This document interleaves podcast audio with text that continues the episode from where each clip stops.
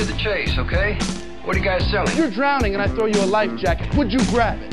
Yes. Good. Pick up two hundred shares. I won't let you down. Pay him. Pay that man his money. Ask them how they'd like to see thirty, forty percent returns. What are they going to say? No? I don't want to see those returns. Where's the money, Lebowski? You're going to make a lot of money, right? Be aggressive. Learn how to push. Show them a three percent return, and I'll trust you to watch his kids for the weekend. I'm a big fan of money. Move around. Motion creates emotion. I did not know that. That's it. I'm done. Well, welcome back to Stocks and Jocks. I'm Tom Howell. Matt Weber on the board. S and P futures up three and a quarter. S and P futures up four as we're trying to uh, bounce back from our one-day sell-off yesterday. We've been up like every day for uh, a while, and we had a one-day sell-off, and now we're trying to bounce back from that. One story here that's kind of interesting is one of these meme stocks, uh, B B B Y, races up from God knows what low to like twenty-six, and everybody's all over the thing. And then uh, one of their guys, it says here, uh, uh, firm... Uh, that Ryan Cohen and his associate Lou Michaels have decided to sell seven million shares up here. So Lou, you, you got you got some cash coming at you, bud. Yeah, yeah, really. I wish. Um, I have a question um, for you, Mister Attorney. How come this guy? I don't know who the hell Ryan Cohen is. He's he allegedly have, has notified the uh, S E C through a Form one forty-four filing that he's going to do this stuff, and the stock is, of course, down like five hours since he did it. So he, ba- he basically is uh, he's seven point uh, what is it nine point four five million shares, five hours less than than uh, three o'clock yesterday. How is it that a guy like this has to fill out forms like this before he does stuff, and yet Elon Musk doesn't seem to have to do anything? Uh, I, I well, I, I don't know. I don't know that Musk doesn't have to do anything. I. My take is that Musk is is careful. He's careful on um, on just the stuff that he can plan out, but that every now and then he shoots his mouth off and, and you know blows up something, and that, that's where he gets in trouble. That's what got him in trouble with the S E C last time, wasn't it? Yeah, it doesn't seem to bother him. No, doesn't suddenly comments. He just said the other day he was going to do something, take somebody over or do something, and he, then he said it was a joke. You don't you don't do jokes like that. No, he, well, well, not not when you're a not when you're a billionaire. You and I could yeah. joke about that. I'm not so sure. I think you could probably do it. Well, I certainly, I certainly could, uh, because because nobody would take that nobody would take that seriously, especially knowing my financial. Is it situation. True that uh, Warren Buffett has somewhat of a carve out from the S E C that he can take over more more than the number without having to tell him or something? I've heard that. I don't know if it's true or not. Could that even be remotely true? Can somebody be that? I, I don't I don't think that would be I don't think that would be true. That sounds like the that sounds like the college basketball excuse that, that Duke always gets has a carve out from the refs for, yeah. for certain types of fouls. I mean, at least that's the belief over in Chapel Hill. Um, it's my belief too. um, it's my belief. Well, okay, so it's yeah, it's it's the belief it's the belief in non in non Duke uh, supporters. Well, it was it was um, certainly my belief when you went and played Kentucky years ago. Uh, well, they played Kentucky a few times. Which saying, time are you talking about? I'm saying like when I when, when Christian Leitner stomped on that guy's head. No, I'm talking about like when I was in college. That you went down and played Kentucky, you were entering like a cesspool. The refs and everybody were against you. The, the schools used to oh. the schools used to actually hire the refs back then. Yeah, no, that that I don't think that I don't think that's the uh, that's the case.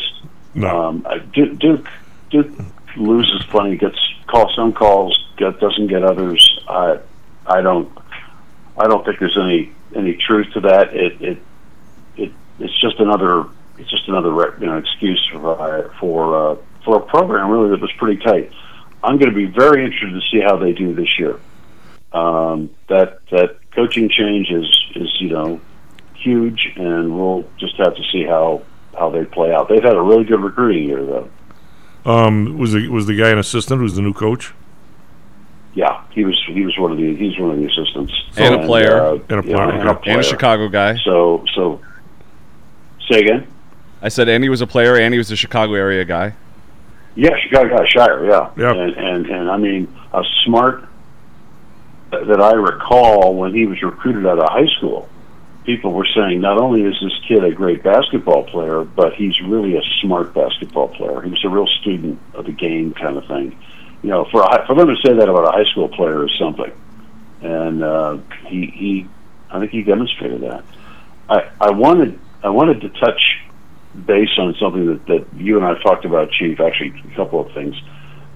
But it looks like college football is starting to move toward that national playoff system we talked about, and, and getting the game away from the N C double A and into its own little semi-pro world. I don't know if you saw the story that popped up on E S P N the other day that the college football's playoff board is now openly discussing the possibility of, of taking uh, all of the playoffs away from the N C double A and actually taking college football, at least at the major conference level, away from the N C double A and, and gather, governed either by, surprise, the college football playoff board or uh, or some other organization. What um, can you give us a little bit of the history? I mean, who who put the N C double A in charge? Is it is it the government? I mean, I don't, I, don't, I have no idea the history of this. I, how did they end up being, quote, in charge in the first place? Um, well, it's a voluntary. You know, the, the, it was a voluntary organization. You know, and and, and it. It didn't used to be. It didn't used to be the kind of, of influence that it was. But it, it, it's a voluntary organization that was formed in, uh, in part to deal with the the whole you know athletic scholarship issue, to negotiate as for, for these schools as a group, so that their their reach and impact in television and, and radio would uh, would increase.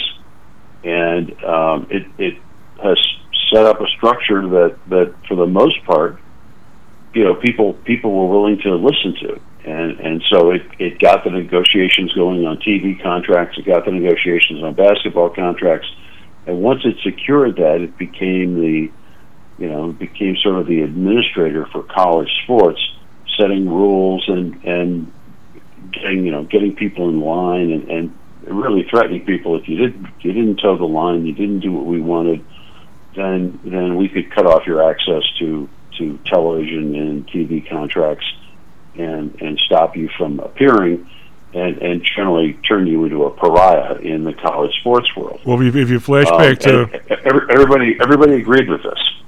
Well, if you flash back to and you got original Big Ten days, but, but, or like Frank Leahy days, was. Did, did Illinois or did University of Chicago or did Notre Dame pay any attention to the N C double A, or did they did or they didn't? Were they were they already powerful?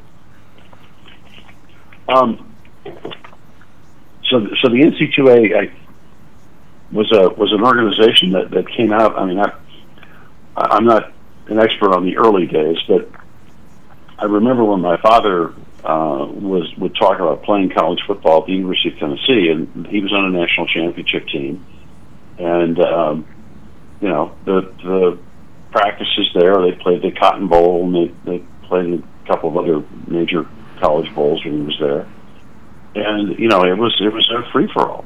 You know, there were there were five or six different All-American teams. There were five or six different, you know, teams that were rated number one in the country. There were, it was a, it was a kind of a scramble in a disorganized system, and so the N C double A was formed by a group of college presidents to, to try to regulate that, and it, it brought people in in a hurry because because they needed it.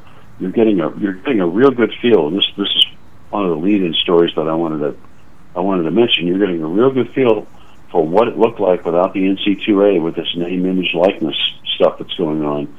And I, I was going to refer to what what is happening at U S C right now as a, as a, an example of why. You know, regulation might not be such a bad thing in, in, in this situation, but but the N C double A has always been a voluntary organization. It drew its power from the fact that the big the big dogs were willing to play, and and in, in college well, football okay, now, but w- the right, big back, dogs are not willing to play. All right, well, back back up here. When you do a uh, as somebody who's in a regulated industry, okay, huge, you know, having a uh, futures and, and securities firm. Um, since then, though, has the the laws, the Congress, and all those kinds of people, all those kinds of people, when they come out with like a Title nine or something like that, Now, they are they assuming, or are they charging the N C double A with the enforcement of this stuff, or are they doing it themselves? No, they're doing it themselves. There's a whole the, the Department of Education, which ought to be disbanded. Okay, uh, has, has an entire Title nine enforcement branch, and there's a whole section of the, the U S Department of Justice that so, handles Title nine claims. So the the government is not using the N C double A as a as is essentially their regulator. They haven't like half-assed taking them over like they do everybody else. Well, I'm sure there's I'm sure there's some interplay, but no. So, for example, when you had the F B I looking for basketball coaches that were, you know, taking bribes or that were not, yeah. Uh, Lou, you got to move to a different spot in the room, bud. We're losing you. Say again. We you got to move to a different spot in the room. We're losing you. We're okay, you got to move out of Colorado, baby. You better now. Yeah, a little better. You were much better yeah. when you were in the office. You know, when you're here in Chicago. Just saying. Yeah, yeah. I don't know what I, I, I'm, I'm. I'll land-based uh, A T and T again. Their their coverage here in Denver is terrible. Um, but but the the point is that the, you know, when the F B I was running amok investigating those college basketball coaches, there was no there was no N C double A involvement in that. I, I, they probably share information in certain areas, but, but no, there's there's not there's no over. So in other words, if if they if they were gone tomorrow, the quote government wouldn't care. That's right. Okay, I find it. I find yeah. it, I find it very weird, but you know more about it than me. Because the, the government well, no, likes I mean, I mean, I mean the, the, the government. The government's looking at the government's looking at crime, Chief. It's not a crime, at least not a federal crime, to to have people who are athletically ineligible playing college sports. Well, that's that's a that's a. But that's the beauty of of having quote a regulator. That's why in our business, if some big well, firm screws up, they don't go to jail. They get a fine from the S E C. You'd rather do that than go to jail. That's why they. Yeah. Get, that's how. They, that's how the uh, the accounting firm screwed up with Arthur Anderson by not having a regulator. They actually went to court and got convicted of a felony and were out of business. That's not going to happen to Goldman Sachs because well, they got well, a regulator in the middle. And, and, and this is this is what this is what you're seeing in college football now. Uh, well, and. and to a certain extent, you saw it in college basketball. So when the University of North Carolina uncovered a, um, a mass inflation uh, scheme, just ninety. We're, we're hearing every, every other, we're hearing every other word. Why don't you call him back real quick? Okay, I'll do that. All right, the uh, Maddie, I think people have to get landlines again. Just saying, of course, can you even get one? I don't know it's, if you can get uh, It's not even that easy to get anymore. I don't no. Think. Well, you get one through your computer, but um, that's not the same that's thing. It's sort of the same thing, yeah. But it's still not the copper line, which actually is sort of idiot-proof, but I bet when he calls back in, he'd be fine. The uh, I'm kind of stunned that uh, college football is going this fast, aren't you? I mean, it, boy, oh boy, I just... And obviously, Lou knows way more about it than I do, but it's just... Well, they're, they're, they, they don't know where they're going, but they're sure as hell getting there fast. It's a... Uh, You're back, Mister Lou. Let's try this. Any better? Yeah, a lot better. Okay. So, so the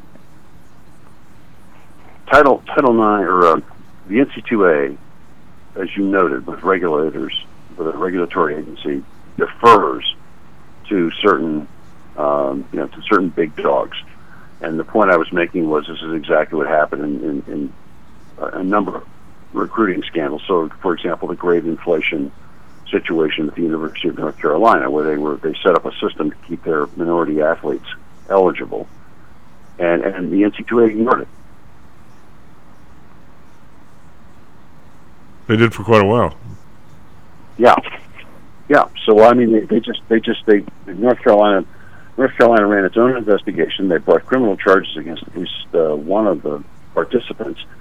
And the N C double A said, "Oh yeah, well that because this would involve uh, shutting down and, and voiding like three national championships uh, for the uh, for the Tar Heel basketball program, uh, and and would also basically show up the venerated Dean Smith as a cheater. Uh, we're not gonna we're not gonna touch this." And and so that that that's what You know, that that's what, as you noted, that's what large regulatory agencies do. They favor certain people, and and I think I think the college football world has basically gotten tired of it. The the big guys in the college football world have gotten tired of it. They could set up their own revenue streams. They could set up their own revenue systems. Your buddies down there at South Bend were kind of pioneers in this. Yeah, well, I uh, I just wonder how far you can go before the, you you are a football league. These people are employed. These, these people are paying Social Security and their and their scholarships. They're paying. I mean, it, we're, oh, no, we're, we're real close to this. This is this is what this is what the name, image, likeness dispute is about, or disputes are about. And and I want to I want to point out a story that that popped up uh, a couple of days ago at. Uh, involving N I L's name, image, likeness uh, disputes at uh, U S C, at Southern Cal.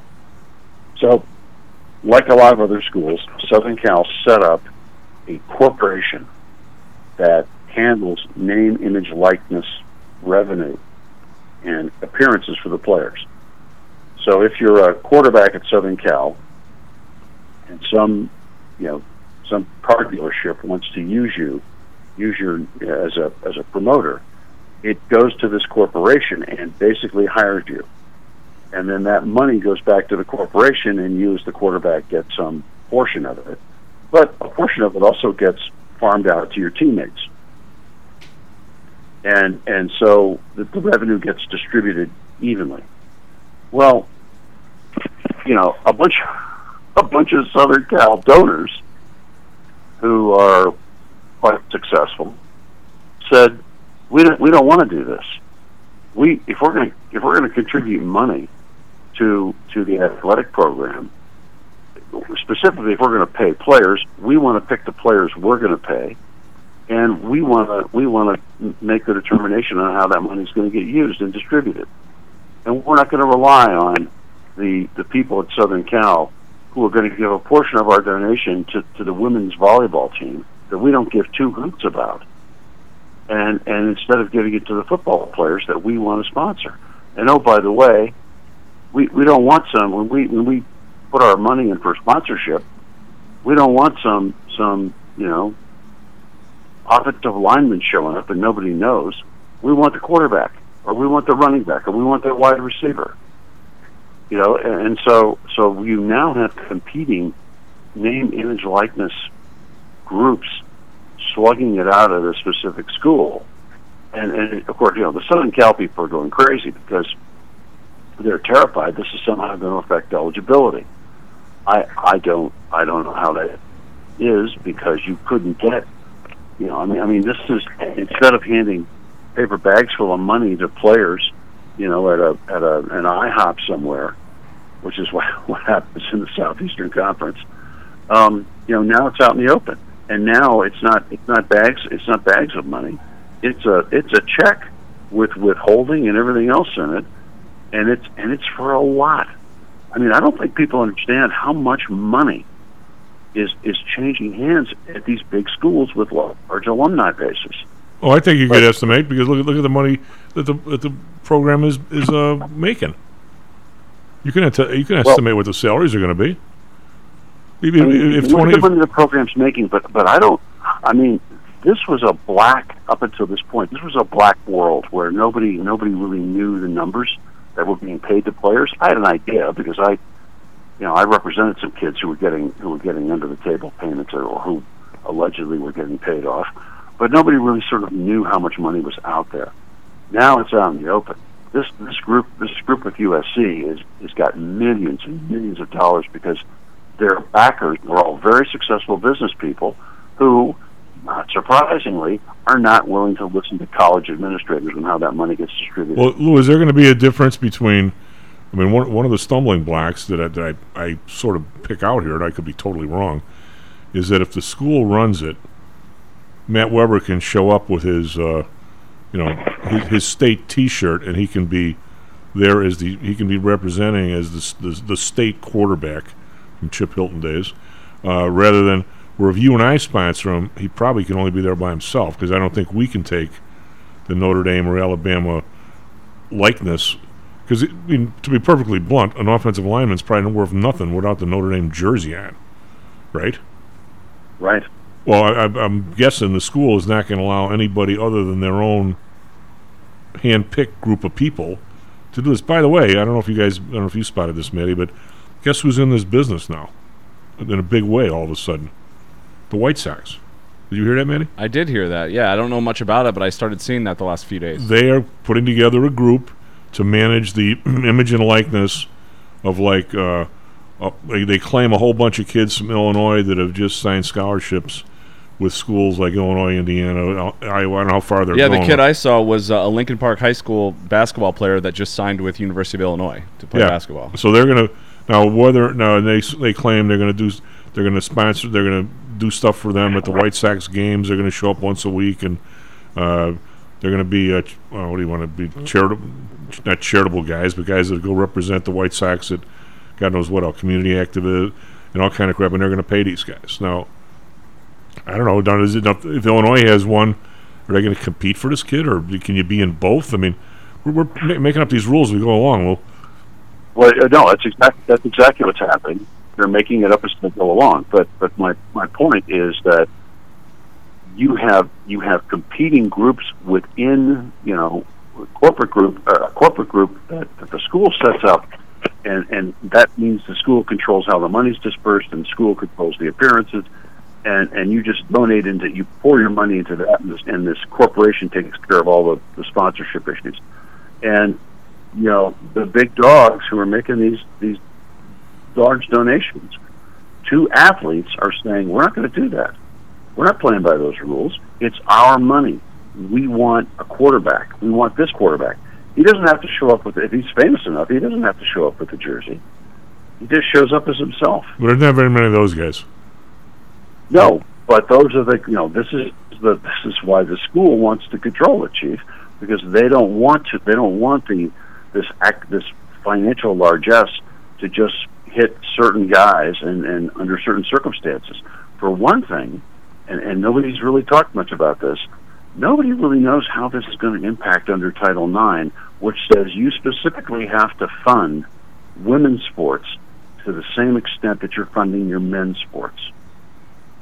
Well, plus, what does it do to the offensive line if the tackle has a big deal and the rest of the guys don't?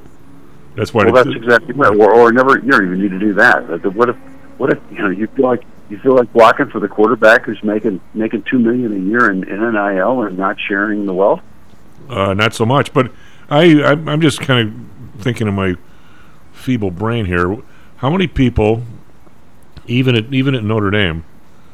Uh, you know, people. Well, I won't say this. I mean, Alabama. The people there probably know more about those guys than, than I do about Notre Dame players. But the, how, how many people are there in college sports? And there's going to be a few. I mean, you guys know more than me. But how many people could you put an ad? I'm going to say an ad in the Tribune. Who the hell does that anymore? You would add the Tribune with no reference to Notre Dame, no reference to no jersey, no nothing. He's a sophomore quarterback. These guys are all transferring school so fast. I mean, the the, the recognition from school to school is nowhere near what it was either. So they're, they're sort of losing that. At the same time, they're picking this up, which is kind of weird. I mean, what, what do you do with a kid who's in, in your place one year and all of a sudden he goes somewhere else the next year? The other group outbids you. So all of a sudden, but I'm saying, how many, if you just put Matty Weber somewhere in the paper, here's Matt Weber, come see him at Joe's car dealership or whatever. If you if you don't identify him as, as the new Florida State quarterback, how many people are, are on that? I mean, there's going to be some, I know, but how many how many... We're not. We're not LeBron James, and he didn't even go to college, right? Yeah, Chief. Chief, how much money do you think the University of Texas told Archie Manning he was going to get if he came there and played quarterback? Well, I'm, I know it's been going on. I mean, uh, my cousin went, played a halfback at the University of Colorado in the fifties, and he had he had his guy. But still, the guy was in R O T C to make money. It wasn't like the guy gave him a million bucks. I mean, he didn't have any money when he came out. He went, he went right in the Army or the Air Force. So, but it's not like there was, uh, you know, the, the the the numbers was not in the thousands, let alone the millions.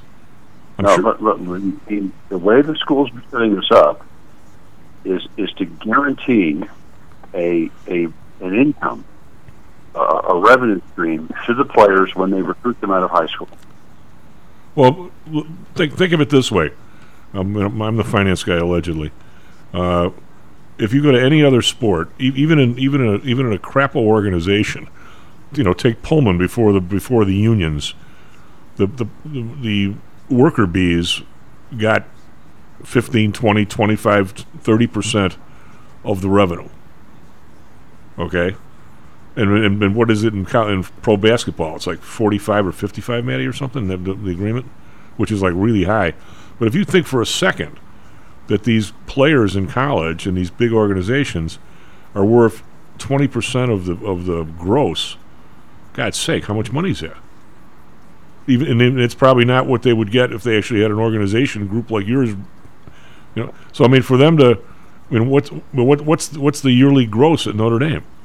two hundred mil, you know. So I mean, it, so twenty percent of that is forty, and that's that's not very much. So it's not like there's no money there, Lou. There is.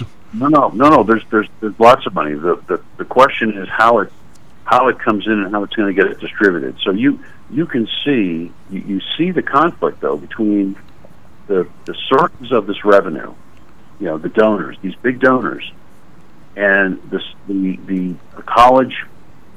Uh, I don't know how to characterize it. The college desire to fund whatever its projects are out of this out of the revenue stream, and the donors say, "I don't care about women's swimming. I don't care about men's wrestling. All I care about is football, basketball, maybe baseball, and that's where I want my money going." You're probably not that far away. If these guys go down the road too far without realizing it, you're probably not that many years away from a college draft out of high school. Absolutely. Oh, oh no. That that you, you look look look what's happening now. That's going to have to happen, at least in the big, you know, the, the top fifty teams or so. Because because otherwise they won't be competitive. And and what's happening right now is is the kind of unrestricted craziness that the N F L and the, and every major pro sports league basically set up a, a mechanism to to limit competition so that you don't end up with your big market teams dominating every single year. And that's where college football's headed right now. Okay, but you're, we're just going to break. So you know, now you're... You're talking like somebody who's actually played a lot of sports. You can't do that. We'll talk, we'll talk about this when we come back from break. S and P futures up three, Nasdaq futures up eight and a quarter. You're right back, Stocks and Jocks. How much confidence do you have that your investments will make you wealthy? Do you truly know the odds? Welcome to Luckbox, the control freak's guide to life, money, and probability. Luckbox shows you how to gauge the likelihood of success before you commit to an investment or any other decision. And Luckbox is free for one year at luckbox magazine dot com slash jocks. Each new issue dives deep into the current investing climate, separates the signal from the noise with relevant trade ideas, and equips you with cutting-edge tactics you don't already know. Luckbox is the essential magazine for proactive investors who are hell-bent on pursuing life, luxury, and happiness through sports, fitness, travel, food, spirits, music, and a whole lot more. Smart investors don't bet on possibilities, they play the probabilities. Luckbox is seven ninety-nine on newsstands, but you can subscribe for ten free digital issues at luckbox magazine dot com slash jocks. Don't rely on luck.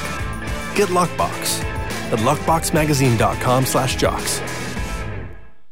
Is your business being challenged by the complexities surrounding healthcare reform or other matters related to human resources management? If so, then Cognos H R can help. A longtime friend and contributor to the Stocks and Jocks radio program, Cognos H R provides its clients with a perfect blend of strategic consulting and day-to-day H R management to drive overall improvement in business performance. Companies that join the Cognos H R family are better able to manage healthcare costs, enhance benefit offerings, and improve employee satisfaction by leveraging our access to Fortune five hundred benefits. Our innovative onboarding and payroll technology, along with our constant attention to detail, enables us to provide the highest level of quality service to our clients. Now, your time and energy can be focused on generating business and increasing your bottom line. We'll take care of the rest. For more information, call us at six three zero, four zero one, eight eight one zero or search us on the web at cognos h r dot com. Cognos H R, innovation in human resources. Licensed in Illinois and Arizona.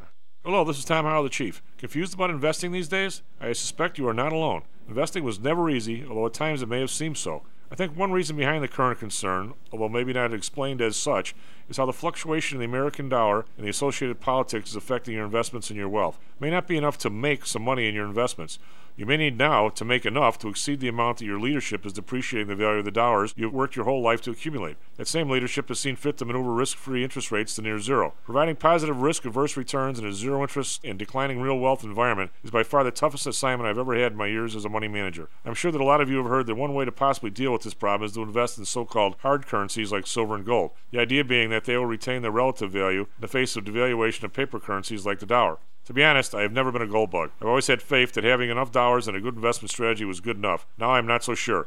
But I do know that if I did invest in gold or silver, I'd want to do it in the same manner as we do with P T I for investments in the market, with defined risk. If you feel the need to invest in gold or silver, we can do it using the same strategies that we use for our protected index program. No matter what you invest in, we feel that you need to know and control your risk. Find us at P T I securities dot com. That's P T I securities dot com. Stocks, jocks, Stocks and Jocks, Stocks and Jocks. You are out of control. Here, right now, right here, right now, right now.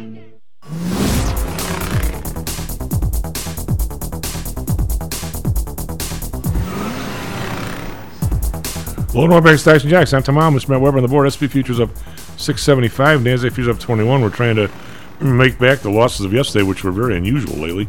Uh, Dow futures up thirty.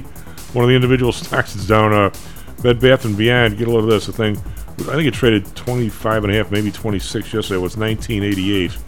Um, yesterday, the thing goes out. The, the twenty-three straddle for for tomorrow went out at like eight eighty, which is really something for a stock who's a was, was a twenty-four bucks. It's like the uh, the market has the thing moving thirty percent in like two days. I mean, that's just uh, that's kind of risk on steroids. I didn't, Let's let's just say we didn't play in that one, uh, nor do we want to.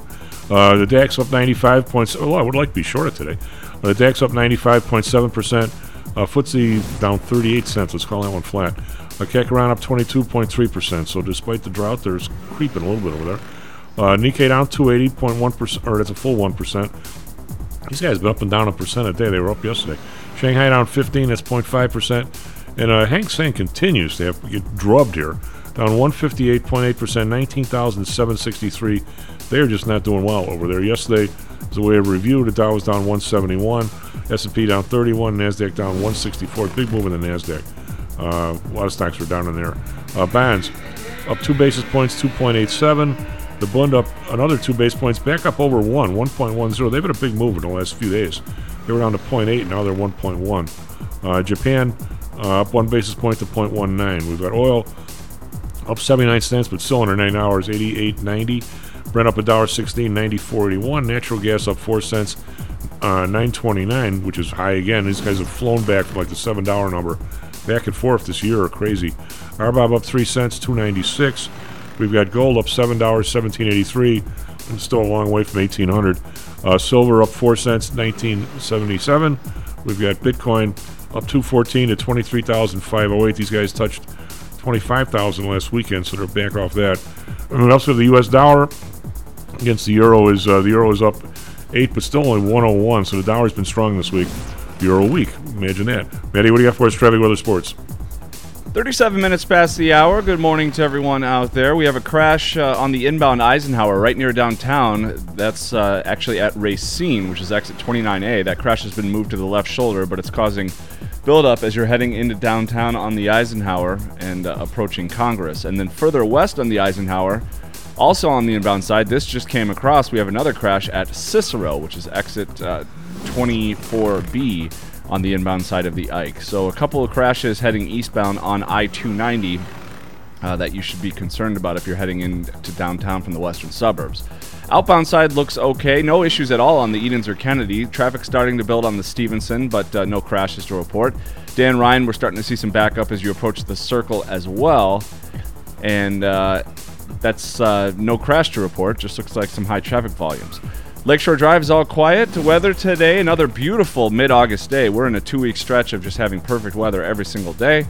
Today, no exception. Partly cloudy, a high of seventy-nine, low humidity. Right now, it's crystal clear and sixty-seven degrees downtown. For our Phoenix listeners, rain in the forecast and a high of one oh two today.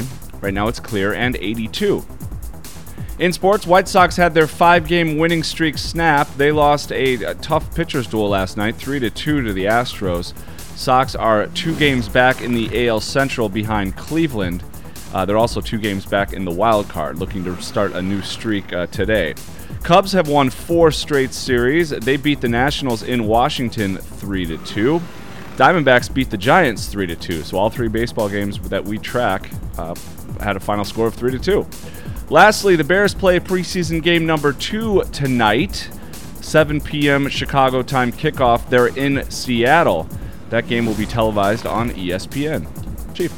Yeah, I was, was going to accuse Lou of, uh, as a guy who's played a lot of sports, and I think you and I have sort of done well. We didn't play college ball like Lou has, so I'm not going to put us in that uh, category. But uh, I think most people who play sports like to play people at least as good as them, so you can figure out where you are. You know, I mean, I'm, you know, one year we made a softball. We played somewhere when I was very young, and we played against, you know, pretty much Jerry kid, Jerry's kids, and we, you know, we won by slaughter every night. Or I get, what is it, Mercy, maybe? It's not slaughter anymore; it's Mercy. Uh, yeah. You know, that's no fun. I mean, you want to play against people that, but th- but there are people. I, I know some of my Notre Dame friends. There are people that if the Irish got an angle and they won every year, they'd be happy as hell. They wouldn't care. The uh, Anyway, just a little bit of a finance note here. Um, get a load of this. The uh, it looks like the guy's the Turkey's president. How's this guy's name? He was uh, uh, what's his what's his name? Well, Turkey's president. Yeah, they just uh, his his his view of monetary policy. They've just they cut their main interest rate from fourteen to thirteen percent, and their inflation is eighty percent. The guy must have gone to the same school as Joe Biden and Powell. But uh, I mean, it, that's absolutely incredible. I'm looking at the the Turkish money supply. It, it's it's outstanding. It, since since October of uh, twenty twenty-one, it's up it's up like ninety percent or one hundred percent. I mean, no wonder they've essentially doubled the amount of money in circulation, and they wonder why they've got inflation. I mean, Lou, where do these people go to school, or, or don't they? You're going to have some interesting uh, fallout from that. It also looks like Serbia and uh, and uh, uh, oh shoot the other the other republic. Kosovo are getting ready to go at it again, and uh, NATO has already upped its presence there and is now threatening to step in in a in a military way if if these two countries start start duking it out. So that that whole area is beginning to be economically destabilized. Uh, the Turkish lira is not a huge currency there, but but if Turkey Turkey's a good sized economy. If it starts to fold, um, you're going to have a you're going to have a real issue, and, and, and not just a you know not just a refugee issue. Um, uh, it would not surprise me if, if the Greek government looked at this as an opportunity to to expand its influence. You know, maybe take back part of Cyprus. I mean, I'm I'm, I'm not seeing any rumbles on that, but, but there are a lot of th- this is one of those areas where everything is held in balance by everything else, and you you pull the it's like, like Jenga. You know, you pull the You pull the, the support out from under one one of those countries, um, military, economic, or otherwise, and if it if it weakens, everybody else in that area sees an opportunity to do to do something, and, and that's that that's, should be of real concern. Well, I know you always you always uh, counsel me that I can't use, you know, economic theory and common sense to try and figure out how these people are going to operate. But, but what exactly? I mean, wh- what is what does Greece get?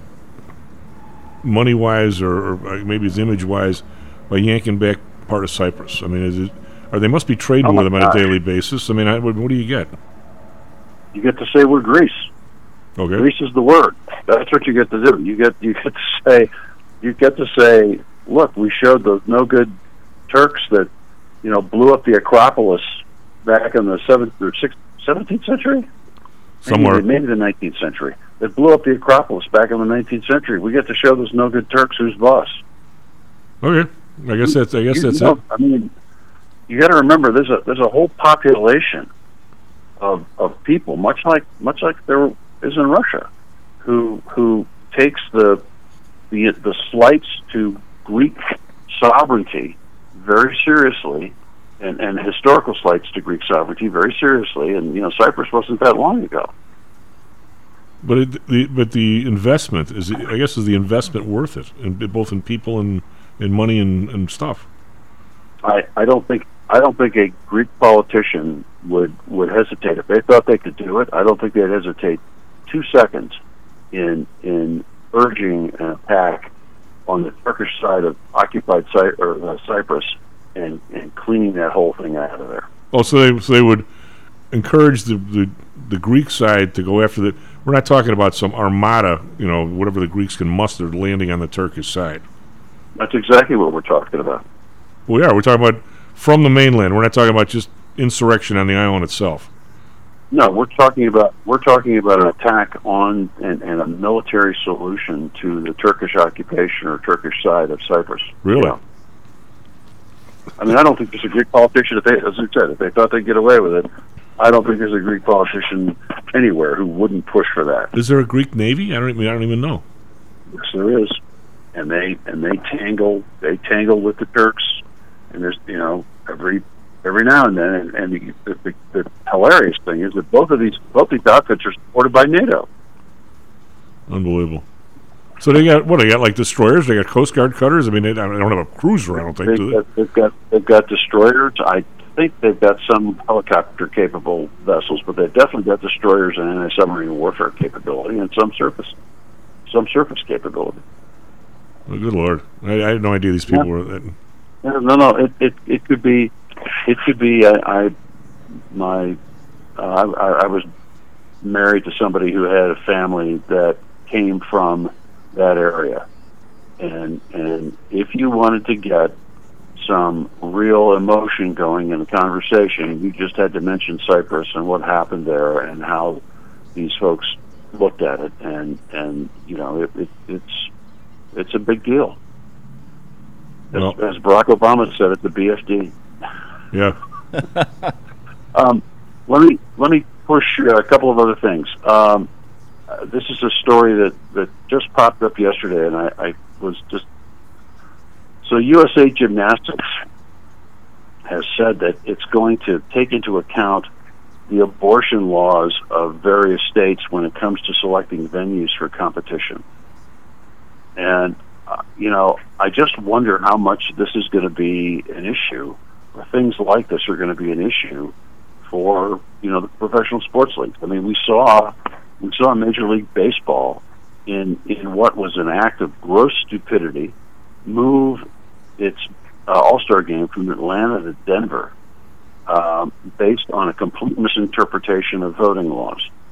Um, we saw North Carolina get threatened over its uh, single-sex bathroom uh, law. Uh, with the loss of, uh, believe, the Super Bowl or something like that. I just, I look at this, and I mean, U S A Gymnastics doesn't, I mean, I don't think it has that much call-out in terms of economics. But but are we going to start seeing these leagues uh, politicizing like this? If you're U S A Gymnastics, you've now just sent a, a message to about half the country that, yeah, we, we think you're idiots and, and or uh, worse, immoral, and uh, we're not gonna we're not gonna deal with you. I mean, is this is this a trend we're gonna be seeing more of? Well, it's uh, whenever people start talking about um, states' rights and things, you're you're liable to fall into this. Lou, I'm not a I'm not a big. Hey, we're, we, just real quick on our, our uh, other discussion we kind of left before the before the break. Uh, these groups, I know I'm skipping around here, but that's just my, my it's the way my mind works or doesn't. These groups, if I give, if I was in the position to give a million bucks to some group at Notre Dame, which I never would do, uh, to go and, and pay these kids. Now, wait a minute. This this is not a direct contribution to the university, so this is, A, not tax deductible on my part. Now, is, now that place is going to have a, whoever that place is, that corporation or something, are they going to have some kind of a profit and loss where I'm going to end up being able to take at least a loss on this, or... On the, on the money I just gave these people, and I don't think they're planning on making. Well, if they do make money, is it going to be income for me? I mean, clearly it's not the same as a tax-deductible donation to a land-grant university or to Notre Dame or someplace. I mean, what what, what is it? Do you have any idea? Well, uh, so so at some point, and, and I'm not I'm not clear exactly how they're they're orchestrating it in this corporate world at U S C, but you are supposedly paying for. Um, appearances or endorsements or or whatever by the athlete. So if you make a contribution, you throw your money into this into this corporation and for for N I L uh, activity. The, the the deal, as I understand it, is the corporation is going to say, okay, fine, we'll get these kids out in the in the doing endorsements and doing com- community service, and and they'll be paid for that work from your donation. And this is what the right. So, so what the, they're considering it, at least now, they're considering it a quote donation to something, it, but we don't know if it's nonprofit or if it's charitable, whether I can deduct it or anything like that. I, I, I don't, you know, I don't know. I mean, it's a donation in the sense that you're not you're not getting a quid pro quo exchange for you personally. Well, but if you so if it's a, if you're talking about if, if the term comes up corporation, I should be getting some stock. For, I mean, I should be buying a million dollars worth of stock, and if, if they're not designed to make money, then at least five years from now I can sell my million dollars to stock to Maddie Weber for five hundred, and at least take the loss on the five hundred, or do something. I mean, it, it, it's you can't you can't. No, you're not. You're not buying. It's not. They're not selling stock with this. You're you're buying an endorsement opportunity for an athlete somewhere. Okay, but I'm, you, I'm saying you're doing something. You're either joining a con- you're, you're making a donation to Notre Dame, which you're not. Okay, you're, you're buying stock, which you're not. Well, then it must be some sort of a partnership. So you're some kind of a partner. You, I mean, the, the money goes no, in there somewhere. No, no, no. You're just you're just putting this corporation. This corporation exists to take in your money, funnel it to athletes, and manage their public appearances. All right, so, but and you can see why a donor who's putting a lot of money in is going to say, "I'm not going to buy into that. I want control over where that where that money goes, and I want control over what endorsement opportunities these players are taking on." Well, I mean, let's, let's talk about more of this next, because I'm going to do some research. Because you got to write the check out to somebody, and whoever the somebody is has to be organized somehow, and how that person is organized is, is, is determines what you're buying or doing something with. And clearly, if you give it to Notre Dame, they've got the, you know, or the University of Illinois, they've got the tax-exempt status, they got all that stuff. You just write, I guess you can write it off. Uh, if you got enough money or enough income. Well, if, if, if all you're doing, if all you're doing is dumping money in there, I think that's right. But that's not what's happening. So there's going to be some income in this place, which means, are you a part of it or not? Or are you? It's, it's like you're buying a Green Bay Packers stock, where you get the certificate on the wall. Maybe is that? Maybe that's it. I, I think. I think that's. I think that's a pretty good analogy. Really? Right now. Yikes. yeah. yeah. Yeah. No. I mean, I mean this is and, and so. You can imagine, you can imagine some guy who wants to give ten million dollars to the to the University of Southern California, and and he comes in to this corporation, and he says, "I want to stroke a check for N I L recognition, and I want I want some recognition for it." And the corporation says, "Well, here, here are five forms to fill out, and oh, by the way, your money, we'll take your money, thank you, and and we'll put your name up in lights here. But your your dollars are going to get spread among probably twenty or thirty different organizations. And because we have to worry about Title nine liability, a bunch of them are going to be women's sports." And, and, and you as the donor go, "I don't care about women's sports. I care about the U S C football team.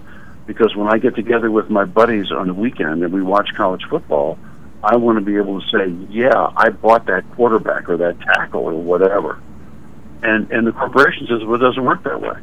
We we distribute the money Who across deter- all these sports, and it- oh, by the way, we're going to be funding the you know L G B T Q debate team with this money because they're entitled to a portion of it as well."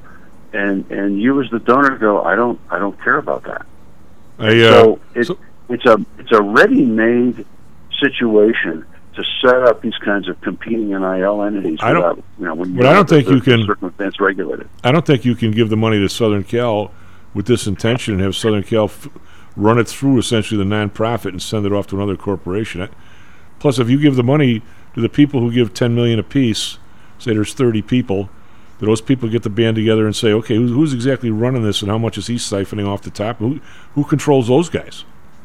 Well, that that's that's the point. And the short answer is they're not giving it. They're not going to give the money to another corporation. They're just going to give it to a. They're going to give it to a student activity, you know, a team, or or, or maybe maybe not an F I team. Maybe the, as I said, the L G B T Q debate team. They better they better yeah. they better figure this out pretty quick, or these eighty-two thousand I R S agents are going to be all over this, Lou. Oh, oh oh you don't think you don't think the schools are verified of this? The, well, the I'm sure they are. Looking at this, going, wait a minute, it's it's the Wild West out here. it was almost better when we had paper bags full of money being handed over under the table at IHOP. Well, at least we weren't aware of that. Well, the the kids that actually get the check, are they aware that the even if it's under fifty grand and they're not going to pay? Well, I'm, I'm not say where you should be paying your tax or not, but are they aware that if they get five hundred bucks, they owe they owe fifteen uh, percent of that to the government tomorrow? Oh, are you kidding?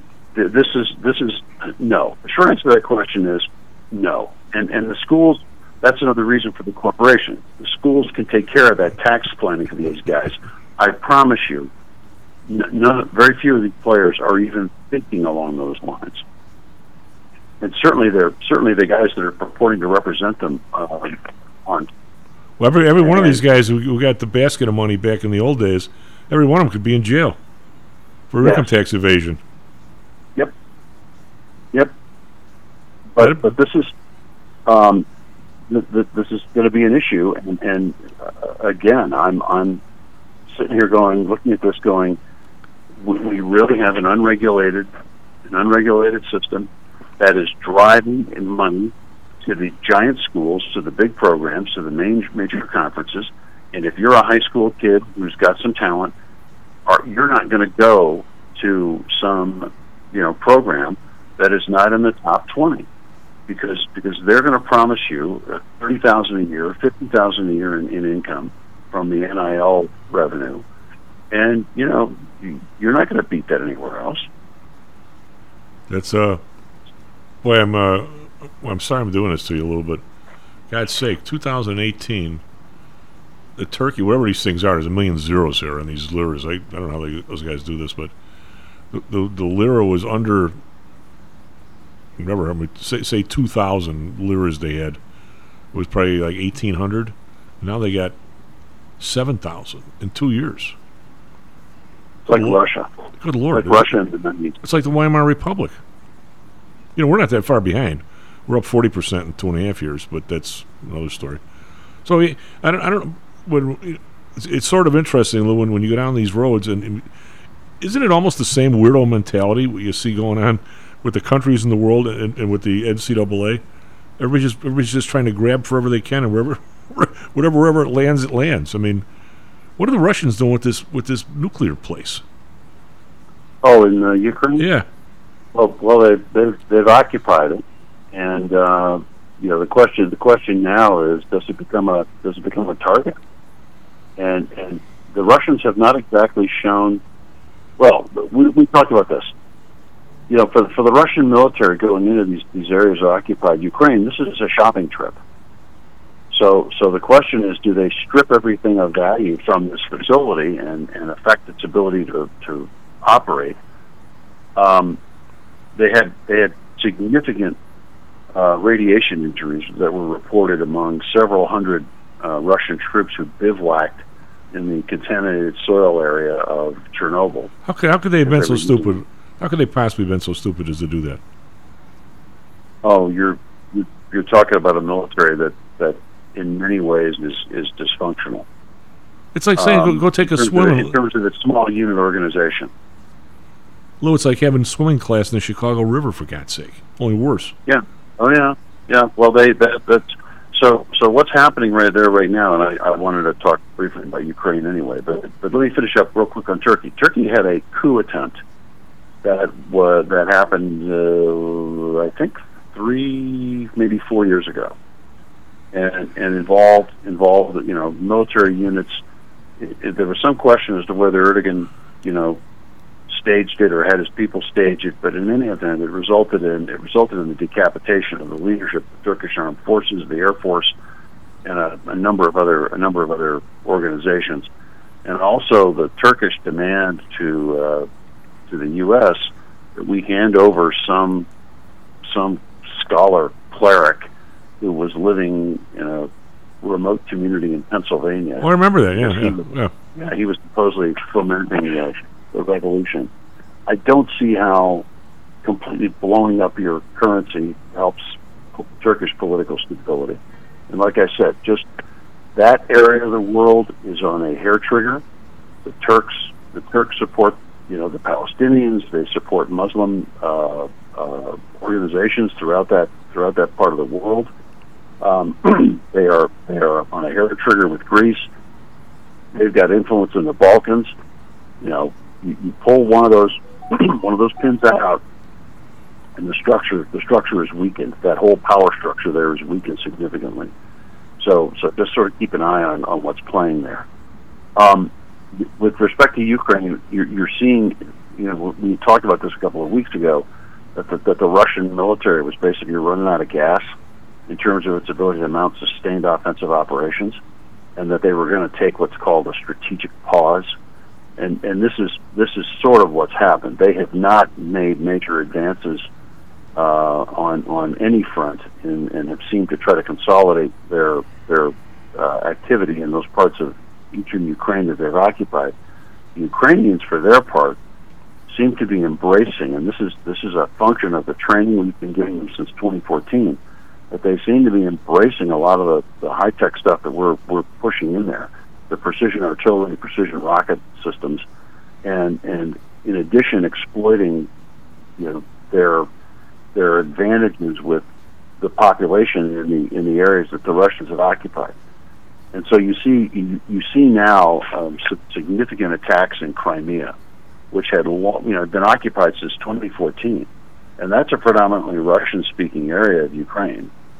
But but the Ukrainians have sources in there, and they they you know attacked a couple of air bases. They blew up a bunch of airplanes. Um, you know these are areas of, of that the Russians thought were perfectly secure, and the Ukrainians are now starting to reach out and, and touch them in places that they didn't they didn't think they could be reached. And then I just to, to throw a story out. This is this is kind of horrible, but but it's almost funny. Uh, Russia employs a, a mercenary group called the Wagner Group that that are are Uh, Russian military people in civilian clothes who, who attack and fight on behalf of the Russian military, and and it's a it's kind of a rogue group. There was a Russian reporter who was doing an interview in in uh, this uh, occupied area, this urban area in, in, in eastern Ukraine, and he's on the you know he, he's broadcasts his video and, on Russian television. And, you know, he, he points at this building and says, this is, you know, well, the headquarters of the Wagner Group operating here. These people are doing, you know, fighting on behalf of Mother Russia, da-da-da-da-da. Well, unfortunately, in the in the uh, picture, you can see the street signs. And so this basically gave away the exact location of God. This building. what, and, what an idiot. So the Ukrainians said, oh, thank you very much. And fired a couple of high precision or a precision guided munitions in, blew the building up, destroyed the whole thing, and destroyed the entire command structure of that organization within, I think, within an hour or two of that report being broadcast. I mean, it's just, you know, it's, it's not funny, but it is it is scary. It's Lou. It is. Lou, thank you very much, buddy. Good stuff as usual. Have a nice weekend. By the way, we're supposed to we had the best weather in the world here, and now it's supposed to rain for the Air and Water Show all weekend, which is weird. I've got to come back out there for that show. Oh yeah, well now that it's back being being real again, they got the Blue Angels this year. Next year, they got the, right. next year they'll have the Thunderbirds. They alternate, right? Yep, that's right. Yep. Anyway, S and P futures up ten. Nasdaq futures up forty-four. We're trying to make back yesterday's losses. Be right back, Mister Dan Janidis.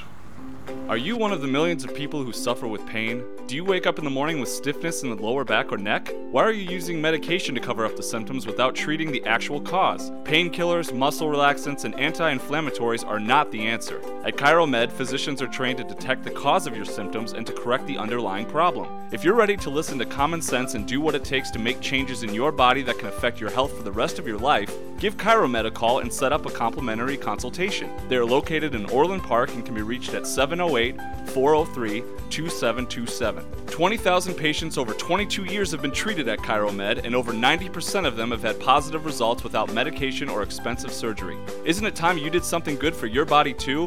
Give ChiroMed a call, seven oh eight, four oh three, two seven two seven. That's seven oh eight, four oh three, two seven two seven. Let's get you pain-free and living again.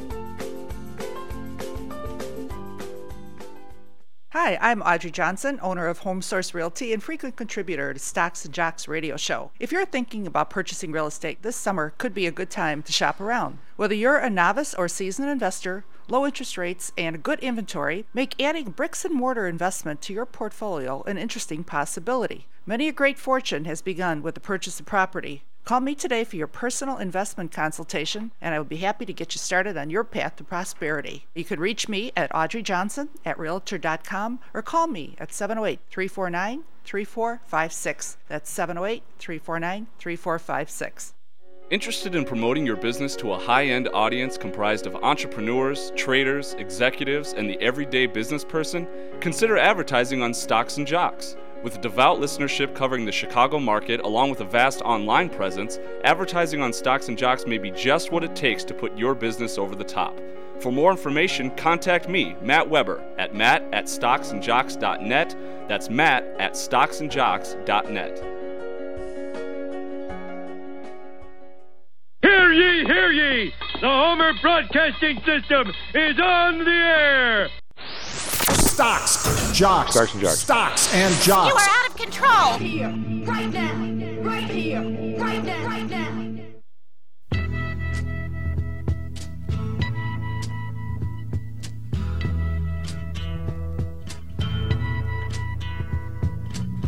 There's something happening here. Hello and welcome back to Stocks and Jocks. I'm Tom Howell. It's Matt Weber on the board. S and P futures now up eleven. Nasdaq futures up forty-seven. Trying to move this forward here this morning. Uh, we've been used to going up every day, uh, and yesterday we didn't. So we'll see if the, uh, the the the rally, the bear market rally, whatever you want to call it, is starting to run out of gas here or not. But the guy who knows all, all about this is Mister Dan Janinas. Dan, how are you? I'm doing fine. How are you? I'm doing all right. So are, are you advising the uh, Turkish president to cut his interest rates when he's pouring he's pouring money into the thing like water into the into the dike here? What's I mean, what are we doing? Uh, I know it's it's it's uh, and we're we're talking about what what's going on here being being extreme, and that that's pretty extreme what's going on there. um, yeah, it, it's sort of it seems like a lot of countries, including Turkey, like fo- end up following our lead, but they don't ex- actually execute it with the same style that we do. So good or bad. I don't know. Um, I mean, yeah, I'd be, I would be very hesitant to be looking at purchasing any foreign bonds right now.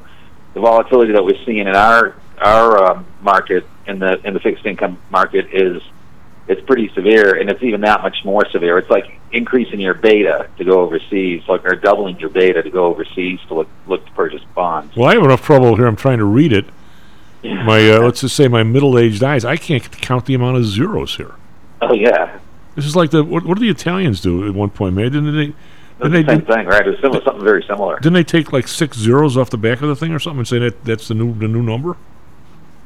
Yeah, no, I don't even know how you get this on um, the bill. I'm yeah. counting. I'm counting ten zeros. I don't know how those, I don't know how those economies survive. That's, um, but they do somehow. Well, so, they, somehow, uh, I mean, if, if, the currency. Yeah. I mean, I think what you and I agree on is that inflation is not even. What, what about the poor guy who's just trying to just trying to pay his equivalent five bucks a day for chow? I mean, what talk about loss to the shuffle, eh? Yeah, no, I agree. Yeah, the, uh, there's, you know, it, it, what's, it's interesting what's happened over, and even over like the past week. I mean, the last several weeks we've seen a decline in um, pretty um, serious decline in oil prices and gas gasoline prices because oil prices have come down, and I think psychologically it's given some people some confidence. Um, and that things are, you know, leveling out. You're hearing some good news on the supply chain side. Um, people are seeing the market going up, and then, you know, I don't know whether it's the algos that are chasing the market or it's individuals that don't want to miss out on this rally, but you're right. But then you go into the, the grocery store or you go to get food, and you have to say, um, how are people, you know, able to afford this? And I may, you know, I... I had to get something at the store really early yesterday morning, and I stopped by a Walmart, which I don't go to that often, but but just walking around and thinking, these prices are high. you know, they're wow. higher than our local, our Publix. And um, I don't know how people are affording this, you know, just looking at meat prices, even snacks, um, you know, like six dollars for chips and, and yeah. that sort of thing. So so I agree with you, yeah, it's, it's the, the average person um, it, it has, still has a lot of other issues, even though gasoline prices have come down. Um, you know, the the supply chain hasn't been fixed. There, you know, there's still certainly food costs are very high, and food is a larger part of your of your um, you know, if you look at your monthly budget. So um, yeah, and then things certainly haven't come down on the you know the side of services either. Um, this, it's still tough to find workers, and we're hearing all this great news on employment, but if you kind of look in the, you know, if you just kind of observe what's going on, there's still plenty of places that are, that are uh, short-staffed or limited hours because they can't find help. So um, it's a tough it's a tough period for people in the lower income. Well, they can't find help. Markets, no question. They can't find help at the price at which they want to find them or hire them. That's what it is. That's exactly what it is. I mean, if you, you know, if you if you pay up, what it, uh, I don't know if it was Milton Friedman or somebody. There's no such thing as a shortage. It's just too high, too low of a price. Right. Yeah. Uh, absolutely. And so, unfortunately, that's our system. I mean, there's, uh, which I think you and I both think that our system, while not perfect, is the best. We don't want to go to a sort of a socialist system, but no. if if you have, if you have the capitalist system, I mean, would if you were to everybody. You know, especially all the the, the right wingers who, you know, pound the table about the capitalist system. I don't think they, they could define it for you if their life depended on it. But right now, yeah, I agree with you. Right now, it would be very hard to define. Well, but, but even very, so, very the, the the system is based on the fact that that it's based on instead of a socialist system, it's based on dollar votes, right? right. And if you and you you apportion the largesse, you apportion the amount of wheat, the amount of corn, the amount of booze, whatever it is, you apportion it by. By by money, and, right. pe- and yep. every in every single place, if you got more, you get more. And if you don't, but hopefully it entices people to go earn more and actually create stuff and earn more, and that's, that's how the, the system works. Down, yeah. But it's that's, not exactly that's the theory all that, that's going to work. The trickle down, yeah. gonna, that's that, that's what should be happening, but it doesn't always happen quite that perfectly. But I do think at least it's coming to or coming. We're starting to move in the right direction towards an equilibrium point where where the, the pricing, you know, it's really the supply and demand and the pricing starts coming back into order. I do think labor plays a big role still in this. And something else that's kind of really, um, and, um, it lends itself to our style of management here at Kratos. We, we're looking at corporate, you know, companies to invest in corporate bonds, and, and, and we're looking to invest in the stocks of smaller companies. And in doing so, one of our primary, one of the top Um, things we're looking at is the management, the quality of management, the record of management, the vision of management, and a management team really makes a big difference. So you can tell, you know, that there's some issues with the management teams at places like Target and Walmart where the stocks have been hit, um, and, and justly so. And then you go into a store or you have an experience with a service in an industry that is very well run, and you can notice that difference. And people, when people have a choice, you know, they would rather leave the you know, the grocery store with a, a smile on somebody's face rather than, a than you know, um, not getting the same level of service that they could get across the street. And some of that does have to do with what the wages that are being paid, but I think a lot of lot more of it has to do with management. So if management makes the right decisions, and um, they can pay they can pay up, but they should know where they can um, they should they should know where it's important and how they treat their employees. And when you uh When you look at it, uh, I'm going to lob this one, and it's kind of a half-assed political comment, but when you look at these firms, obviously these are people, they're, they're still our firms, and that's that's what your strong point is, that despite all, all the crap and the largesse that are given to seemingly a few firms, there still are firms that are, are doing the American way. They've got an area where they've got a niche, and they, they manage the place decently, and, they, and it seems like those people are shrinking in number when we really should be expanding in number, because seeing as uh, we're taking stuff back allegedly from overseas and everything. Uh, but do, do you, when you see one of these big crazy bills come out where they name winners all over the place, are you are you concerned that one one of your places might just be being might be come out as a loser in this thing, that you know it's all of a sudden somebody's getting this big tax thing and your guy just sort of miss it? Because I don't, I don't no, see. No, I think I think that's actually a very good question, and and you know, with the spending bill, this recent spending bill, and then, you know, it, originally, you know, with the infrastructure bill, I thought, hey, this is something that's a win-win. It creates jobs. It it takes care of a lot of issues that we've had. It helps us become the world leader. And but there hasn't been a whole lot that's happened to the companies that that we invested in up until recently, up until this recent rally that we've seen. And we had talked about the companies like Aztec that really just do paving of roads, and MasTec that does infrastructure for um, cell towers. I mean, these are really well-run companies, you're right. And in some ways, they, it seems like they're being um, lost or left behind. But I also think part of it, um, and I don't think they necessarily have that, but I think part of it is that these bills are not going to come into effect, you know, the, the you're not going to see the end result or the benefit for several years. And in the meantime, you know, the costs just keep going up. So um, we, we're continuing to see inflation. So that that is how I think some of the, these companies or smaller companies have been left behind.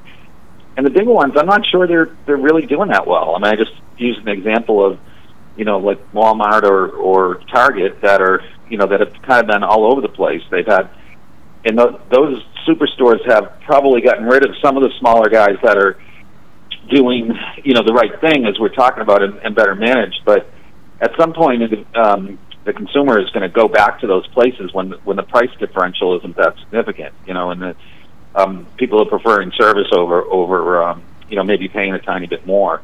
Um, well, again, you've got the people that get the job. I mean, the same thing on the employee side. If employees have a choice, they want to work for a place where they're being treated well, and they know that hard work is going to give them the opportunity to move up the ranks or get more money, make more money. And um, well, we've seen, you know, in one man. Actually, a quick question. I'm not asking you to talk out of school here, but the guys you talk to, and I would consider them serious companies. I mean, we're not we're not talking yeah. Amazon, but do, do those guys in general? I, mean, I don't know if you ever asked this question. I don't know why you would. Only some goofball. Do they they actually have a lobbyist? They, you know, I, I have asked that question, and I've talked to the utilities, especially. Oh, they all do. So they the always do. Utilities ha- will have lobbyists, if you will, in their state or in their jurisdiction. And they, there is a political element to, um, you know, rate increases, their ability to increase rates. Um, and it's interesting, some states have put more emphasis on the utilities to source power from clean energy, and other states haven't. And I think the utilities are just trying to do the smart thing, and they're trying to stay ahead of the game with, with that, which is something that I still think is not well known by the general public. But we're moving along pretty quickly in the clean energy area already. Um, so, but yes, they do have um, they do have people, like especially the utilities, where you're dealing with the decisions that are made by the government. They that are you know um, lobbying on their their interests. So um, well, utility on the, on the on the small side, like for the, the companies that are smaller, that are um, you know say manufacturing companies, not so much. Um, they don't have the manpower. Um, so so. Uh, Not so much, and certainly, you know, we're not investing in in the companies like the uh, the tech names that are, you know, the giant, the tech giants. That that's not really our thing. So, um, yeah, we're not we're not seeing too much of that. On the oil and gas side, I think there, I'd say most of the companies have already done that. You know, the ones that we invested in, in over time. Well, utilities so get some to of the smaller companies. Um, utilities get to deduct the cost of the lobby, so there's no no excuse for them not having one. Yeah, exactly. Right. They, they're in much better shape. And actually, they've done really well. The names that we've mentioned, you know, like Black Hills, Ottertail, um, you know, O T T R, B K H, um, they have done extremely well um, this year. They, they've been like some of the top performers. Um, well, but again, it comes down to good management and also being in the, in the, r- the right locations um, to take on, you know, areas that are growing. Um, parts of the country that are geographically growing that are going to see more. I thought of you. I uh, was reading a summary of with his bill, well, a, a small summary because I think it's a thousand pages, and I thought of you.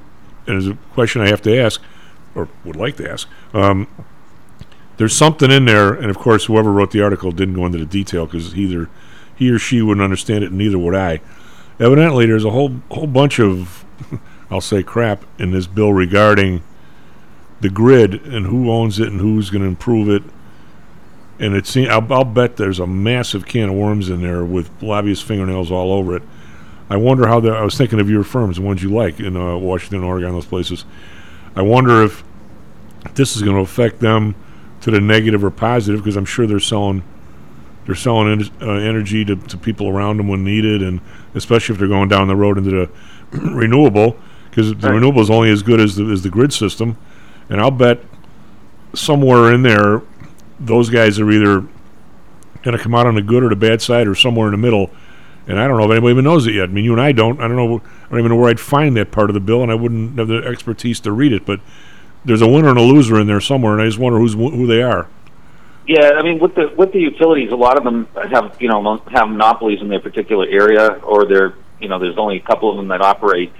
But um, the What's, what we're seeing now um, is the demand has has declined somewhat because of the contraction we've gone through um, over the last year. So that has helped alleviate the concerns about the grid. But should it start picking up again, absolutely agree with you. I think that that's going to be a major issue going forward. And then, you know, think about it just logically about, you know, electric vehicles and the, and the, you know, that's going to continue to add more, put more demand oh, on, sure. on the system. The power comes from someplace. I think, I think people need to realize that you, you know, electricity, you still have to source power from somewhere, and it's, it's not, um, it's not like just you're flipping a switch and then all of a sudden you've got um, a new uh, product or a new, you have a new um, mode of transportation that's not going to take more from the system. So I think that, you know, E Vs are going to continue to drain, put put pressure on the grid. Well, just a real, I'll keep this real brief because I want to start talking about some bonds with Dan here, but just for the listeners, a, a, a very Cliff Notes vision of this is if you drive, how, how, how far is Purdue, Maddie? one hundred twenty miles or something? Somewhere, something like be, somewhere between here and Purdue. I don't know why they picked the spot. I have no idea. Maddie's the meteorologist. He should know all about this. There, you go through an area in Indiana that's got one hundred twenty-three miles. And what, so how, that one area, how far away is it? Is where all of a sudden there's like one hundred fifty, got to be that many, of these massive windmills. Yep, right out of I sixty-five. You know, why, why they picked that area and why there's wind there, I have no idea. That's a question for Mister Weber. But somehow or another, these things, every time I go by there, they're pretty much spinning. And then a lot of them aren't. Half of them are off. And right, yeah. and, and I asked my, my buddy uh, um, at the local bar, who's a high, high, high wire guy, and I go, hey, Bobby, how, why are these things off? He goes, because the grid can't accept it. I said, so we're, we're turning off a windmill so we can keep a gas-fired thing on. He goes, absolutely.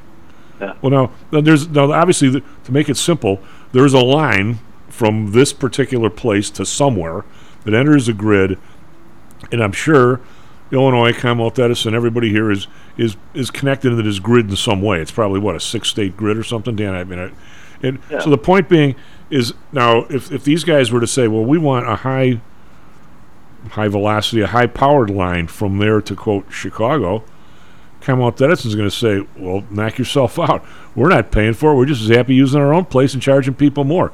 We have no, we have right. no design. They pass the cost. Yeah, so you're exactly right. So yep. this this is amazingly complicated. And I mean, I, I don't know enough to go through, but just the idea of, of getting windmill power from one hundred miles away to Chicago, even that would take a, a week of study, right? And we're talking about yeah. massive and amounts of it. Yeah, the interesting thing is companies like MasTec that we talked about, they they have they do just that. They they um, not only do they maintain pipelines and, and you know sources, you know, um, they're they're kind of the uh, what do you call it, like the dis- in the distribution business of, of increasing, um, you know, the grid capacity and all that. That's, and that's exactly why we've invested in them and their top quality. But what they're telling me is they haven't quite yet gotten the funding for it. So in other words, there are projects, I mean, they're they're doing fine as a company, but there, there are so many more projects that should be out there that are staying ahead of things. And I think you're right to say that, you know, the system is only going to be fine if the grid is up to date, and you have to think ahead with these with these things. Yeah, so who's, in, who's in that business? They have, they have yet to receive the, the additional funding that supposedly these bills are going to help fund, and that's where I get confused because you have to do you you do have to read the fine line. Who's getting the money? How is it getting? Yeah, it's how is it getting allocated, and what in, how is it getting allocated in terms of priority? Well, if, if I would were, absolutely agree with you. You got to have the grid working, and you have to have the capacity there to, to make sense of everything. Um, before you build it, before you put the windmill in. Well, if the wires are there for thirty years, wasn't like I'm sure they were the best and they put them in. Well, now there's a certain de- there's certain is a degradation on those wires. And there's I know there's Absolutely. a there's a new stuff. I don't know if it's different metal or what it is, but it, the degradation is like way way way less, like way less. Now, if, if somebody, if I were to say I want to I want to up that line from wherever, uh, you know, Chicago to wherever place. Uh, any direction you want, whether it's renewable or, or either it's just, it might even be just be a gas plant. Who, who's in that business? Who who replaces those lines? I mean, there's got to be somebody. Well, well MasTec is one of the companies that actually does that. Oh, really? That's okay. Part of what they do. Oh, absolutely. Well, hell, they got to be but busy. And you're saying what that I'm saying is they haven't, they have not, that they have not gotten as many um, jobs or you know projects as you. you know as we would have expected, and it's partly because the funding hasn't been given to the whether it be the state or the, the utility, to, to do that yet. So that really? is a, that's a big challenge. Well, so the money, uh, well, that's what they, they I mean, a lot of the stuff even for the COVID was never spent, right? Right, exactly, yeah. So how, how this all gets allocated from, from the funding from these bills is really what my que- my big question is, and we have to see how that plays itself out. In theory, this company should be on fire. A company like yeah. Nasdaq should be on fire right now because they're this is what they do. They're, you know, they build out infrastructure, they repair, they maintain, they upgrade.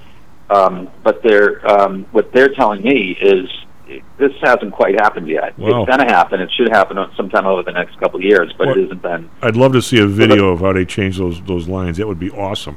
I bet that's yeah. amazing to watch. All right, Dan, we got a few minutes. What uh, we have some people at our place that, uh, because of our conversation last week and the week before, we decided to uh, we're going to the auction for them on Monday, and we're going to get um, a six-month T-bill because you were saying six months, absolutely. Yep, yeah. that, I, I have that highlighted right in front of me. I'm, that is my top pick right now. The six-month is absolutely uh, three point oh one percent. Um, you can't think about you can't get a C D. Well, I don't know. Can you get a five-year C D for three percent now? I right. don't know, but it's now, do you six months for three percent. You can't beat it. No, we we That's actually at, at P T I, and you might you know maybe you can get a better. We, we don't even we don't want to pay any bid-ask spread on that. We we, we actually ap- apply for the auction, and everybody just gets it right from there. And we just give everybody a, a small charge. And do you, do you go right to the auction, or or do you able to get them on I B? I what I do I can get them on I B, and what I do is I buy what I call off the run. Names, you know, that that were issued, you know, let's say a few weeks ago, or okay. um, have, you know, and those tend to be. I don't mind, um, you know, buying some at a discount and just and just taking the capital appreciation on it. Um, you know, if it's a slight discount, uh, but you can get a little bit more if you go off the run. So if you if you're, um, but yeah, putting putting in the auction is fine too. I don't think. Hopefully that amount's not going to change, but the spread has been changing. This spread has been changing week to week pretty considerably. Well, we've the, you know the clients I'm talking about. Was at by the way, they all a few they, weeks ago. Now it's down to forty. By the way, they listen to you every Thursday, and they they they you they take your advice. They actually are in a couple of the ones that you talked about, and then there's uh, for the guys that have like you know some you know reasonable amount of extra. They they have taken your advice to say, okay, it's time to just you know wait wait six months, and they'll be better then. And they've they're probably half. Half in the stuff that you talked about, and are going to be like half in the treasuries. That's good. Yeah, that's perfect. The the thing that's happened, and this has happened very, very, very rapidly, is the spreads on these high-yield bonds, like the higher quality high-yield names, which are the ones I've been recommending, um, have come in so much. I mean, they were at, the average spread was at like five hundred. Now it's at four hundred. And that, that it's usually it takes years for high-yield spread to narrow that much, but we're seeing this bounce back and forth. And part of the reason is there's so much demand for yield on the short end because so many people have figured out, you know, if we're going to continue to see price increases, that's, that's where you want, I mean, um, rate increases, that's where you want to be. You don't have, you know, you don't have the interest rate risk. And now we're finally getting some yield. So on the three, mo- on the six month, three percent isn't bad. I mean, relatively speaking, relative, you know, to where we've been. But now to go into the corporates from there, I do have one name I'll mention. I know some of the others have been hard to find. And the reason they're hard to find is they're getting they're getting put away um, really quickly by the by the buyers. So you got an insurance company or you have a, a pension fund that just wants to lock in that yield, so they buy that corporate bond at five or six percent, and they sit on it till maturity. And then those bonds, it takes out that many more bonds. So unlike equities, um, where people don't, you know, they they trade day to day. These do trade, but it's hard. They're hard to find, and they get snapped up when they come on the market. And I, I actually, in trading them, it's we still do some deal. You know, you still dealing. You're in a dealer's market, so I'm negotiating, and it's it's still the you know it's huge amount of demand. So they the people who are selling still seem to have the upper hand. You just have to know. It takes years of experience to know how to trade these things, and that's I have that fortunately, and I know when to put the, the order in and when to pull it back out again when I. I see them trying to, you know, try, trying to hike it up a little bit to get the extra, um, you know, squeeze a little bit more out of it. So, Dan, who's the? Uh, so it's hard. Yeah, it's hard to. They are hard to buy, but I but I have one name yeah, that I, I've mentioned, and I, I sent that back to you in a note. Um, Amtrust Financial. They're the property casualty insurance company that's focused on workers' comp. That's their specialty. And they have a six and an eighth coupon, six and an eighth bond due August of twenty-three. So it's a one-year bond that you can buy for less than par. So you can buy it in the ninety-nine range and get about six and a quarter, six and a half percent. What's the, what's the symbol? A F S I. Now, the, the thing about this company, it's a, it's a, a property casualty insurance company, AmTrust, um, but they are private. So you can't, you know, there's no equity. So you, when you're buying bonds, um, you have to, if hopefully you're, um, you're, you have the permissions or the ability to buy privates. Um, but again, you, this is the type of bond that you buy at six and a half and you just sit on it. You lock it away. Um, it's not going to have a lot of price fluctuation, but you're going to be collecting a pretty decent coupon. And I believe you're getting paid over that, even over that six-month T-bill. I think you're getting paid, um, oh, certainly over the one-year Treasury bill, um, you know, three hundred basis points. I think that's worth it. Yeah, I don't know. We we try to find it. We, we have to find a way to get the privates. We've been uh, we, we actually beat up on on R B C enough to where every morning now they send us a list of bonds that they've taken in inventory that people have sold to them. So there's they actually you can look at the price and it and it's the and they don't care if you buy ten thousand, twenty thousand, you have to buy a big amount or anything. So we've been doing a little of that. And those things are all over the block, though. Some of them are, uh, a lot of them are over one hundred. And I don't, I know you have a, if, if it's only a year or two, uh, why don't why don't you like, I mean, I don't really like buying something over one hundred either, but what, you, you seem to have even but, more against it than me. Why don't you like it? Yeah, well, if you have, the, they call them cushion bonds. So if you have a, a good a good coupon rate, if you're getting a good um, interest rate on it, they're fine. In fact, that, that lowers your duration, right? It shortens your duration even further. So if it's a, you know, if it's a one-year bond that's trading at one oh one, but you're getting six or seven percent, then that's fine. But you, you you've got to you you got to be careful because um, there um, you have to when you're looking at the yield to maturity. Obviously, you're going to be getting less than that six, right? Uh, six and a half or seven percent. So it really depends on your you know you're getting the income, but you're losing some capital in the in, at the same time. So. Um, something very close to par. If you're buying a one-year or six-month or even a two-year, trying to stay with a higher coupon that's close close to par value, uh, you'll see the least amount of fluctuation. All right, Dan. Uh, hey, thank you. Have a, have a nice weekend, bud. Hey, by the way, did you, did you ever get your tr- your car fixed? Uh, not quite. I got part of it. I've got to, I've got the transmission, but they were missing a piece, so I have one more uh, one more trip to the car dealership. Oh God, that's unbelievable. Yeah. That is unbelievable. Long term, uh, long term uh, situation we, here. But so we send you, Lord, won't you buy me a Mercedes Benz? You don't, you don't like. Was that Janis Joplin? You don't, you don't like her? Are you gonna, you gonna punch her out when you get in heaven, or what? Yeah, exactly. Take care, buddy. S and P futures up six. Nasdaq futures up twenty-seven. Be right back, Mister John Flanagan. How much confidence do you have that your investments will make you wealthy? Do you truly know the odds? Welcome to Luckbox, the control freak's guide to life, money, and probability. Luckbox shows you how to factor in the likelihood of success before you commit to an investment or any other life decision. Your brain is smarter than your gut, and that's why you owe it to yourself to read Luckbox. We've made it easy because Luckbox is free for one year at luckbox magazine dot com slash jocks. Each new issue dives deep into the current investing climate, separates the signal from the noise with timely, actionable trading ideas, and equips you with savvy investing tactics you don't already know, all while exploring how to live your best life through music, spirits, food, sports, travel, fitness, and a whole lot more. Luckbox is the essential magazine for proactive investors who are hell-bent on controlling their financial futures. It's for overachievers and alpha types who don't buy into Wall Street's investment gurus. It's for mavericks who believe in life, luxury, and the pursuit of happiness. It's for you! Smart investors don't bet on possibilities, they play the probabilities. Luckbox is seven dollars and ninety-nine cents on newsstands, but you can subscribe for ten free digital issues at luckbox magazine dot com slash jocks. Don't rely on luck. Get Luckbox at luckbox magazine dot com slash jocks. Hello, this is Tom Howe, the Chief. We've talked a lot on the show about risk and suitability, about how your portfolio should match your age, income, and risk appetite. It's been hard for investors to maintain that suitability in the last several years due to a Fed strategy that has driven interest rates to virtually zero. You may have even heard that the Fed was trying to drive conservative investors to a riskier portfolio on purpose, for whatever reason. I'm sure you are aware of investors that took some increased risk, such as longer-term fixed-income securities, and are now unhappy with that choice. At P T I, we have always stressed total portfolio risk awareness and tried to minimize chasing returns in a tough environment. Well, now it looks like maybe interest rates are moving more towards historical levels.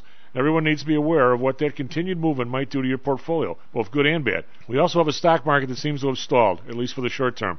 I think it's time for everyone to take a serious look at their goals, their risks, and their portfolios. Do they match? If not, we can help. We have a signature protected index program. We have ways to hedge against interest risk. We can make that portfolio right for you again. Go to P T I securities dot com or call us right now. The market can change very rapidly. That's P T I securities dot com.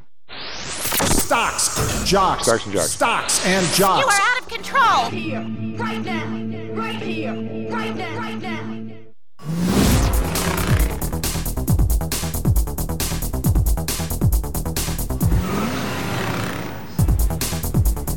Hello and welcome back to Stocks and Jocks. I'm Tom Thomas, Matt Weber on the board. S and P Futures is not only up six, it was up, snuck up over ten, uh, and the Nasdaq only up twenty-seven, but still up. Uh, Dow up forty. Uh, again, the, one of the news this morning is B B B Y, Bed Bath and Beyond, which was uh, one of the uh, meme stocks flying up yesterday. All of a sudden, one guy said he's going to sell his nine point seven million shares. The stock immediately collapsed five hours as soon as he said that. So, so much for the meme stock. I'm surprised. I think I would have sold first instead of telling somebody, but that's those are the rules if you got so much, and he actually obeyed the rules. Scary these days. Somebody actually did that. Uh, DAX up eighty-five point six percent. F T S E up three. Call that flat. Kick around up eighteen point three percent, so boring, but slightly up in Europe. Asia down across the board. Nikkei down two eighty, one percent. Shanghai down fifteen point four percent. Hang Seng down one fifty-eight, another zero point eight percent. nineteen thousand seven hundred sixty-three, kind of getting comfortable under this twenty thousand number. That's that's better, twenty-nine thousand a year ago. Uh, yesterday, we were down one seventy-one on the Dow, down thirty-one on the S and P, down one sixty-four on the Nasdaq. Uh, bonds down three basis points, two point eight six. The Bund up one, one point oh nine. Japan unchanged at zero point one nine. We've got oil uh, up ninety-three cents, but still under ninety bucks, eighty-nine oh four. Brent up one twenty-two, ninety-four ninety-seven. Natural gas up thirteen cents, nine thirty-seven, which is real high for those guys. Uh, they were just under seven not that long ago, so back and forth. Gold up seven ten, seventeen eighty-three. Still not even close. Well, I guess it's somewhat close to eighteen hundred, but not there yet. Silver up twelve cents, nineteen eighty-six. Copper up five cents, two sixty-three. We've got Bitcoin up two twenty-five, twenty-three thousand five hundred twenty. We have the U S dollar uh, sinking again here today. Uh, with well, the euro dollar's down, so the dollar's a hair stronger. But uh, yeah, the, the dollar has been strong. I'm sorry, the euro dollar's been sinking. It's down to like one oh one again, very close to the one dollar number where it would be parity, which is really, really low. Maybe we got for us traffic, weather, sports. thirty-six minutes past the hour. Good morning once again to everyone out there. We have a new crash on the uh, I fifty-five Stevenson outbound side at Weber Road in Bolingbrook. It, that has uh, I fifty-five backed up all the way to uh, Illinois fifty-three. So it's backed up from exit two sixty-three to exit two sixty-seven. That car is in the ditch with uh, crews on the scene. So expect delays on the outbound I fifty-five if you're heading in that direction. Maybe what's going on downtown here? There were also ambulances and everything. I don't know. I doesn't say anything about traffic no, it's weird, related. Huh? Yeah. yeah. Uh, inbound Stevenson, uh, you'll see some slowdown near Cicero. Other than that, it's pretty wide open. We did have a couple of earlier crashes on the Eisenhower inbound side. Those are clear. Outbound side, traffic starting to build. Uh, near the Eisenhower on the Tri-State, uh, just north of it, we have a stalled vehicle that's uh, right at uh, two ninety on the Tri-State northbound that uh, is causing some delays as uh, crews work to get that car out of the way. Traffic build on the Eanes and Kennedy, but no accidents to report.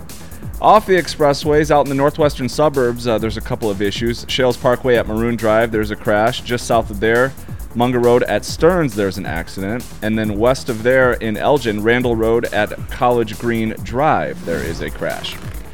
Everything else all quiet out there. Weather today, another beautiful mid-August day. Sunshine, mild temperatures, low humidity, a high of seventy-nine. Right now it's crystal clear and sixty-eight degrees downtown. For our Phoenix listeners, rain in the forecast and a high of one hundred two today. Right now it's clear and eighty-three.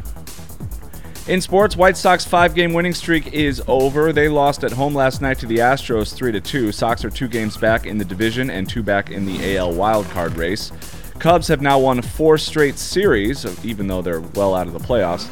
Uh, they beat the Nationals yesterday three to two. Diamondbacks topped the Giants three to two. And the Bears' preseason schedule resumes tonight as they'll play game number two in Seattle. It's a seven p.m. kickoff uh, Central Time on E S P N. Chief. Manny, does uh, D- Jim Deshays have terminal COVID or what?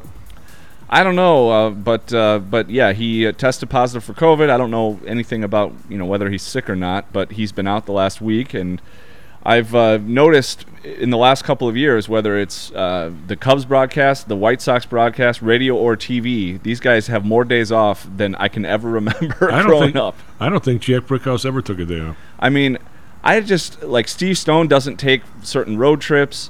Uh, Benetti does national games, and so he'll be out. And then on the Cubs side, Sciambi does national games, so he'll be out at least one or two days a week. And Deshays, whether it's built-in vacation, and then and then he, you know, here he gets sick, they have a rotating broadcast booth. And then Pat Hughes goes from T V to radio, back to T V, and then he'll take some some nights off. It's like, what the hell is going on? I mean, good for them if they can, I guess, negotiate that in their deals, but they work six months out of the year, and then out of those six months, it, they don't work a full week. I know, it's it's crazy. I mean, how, well, Ron Coomer was in the on T V for like a week, probably, yeah. But then who was in the broadcast, the other booth?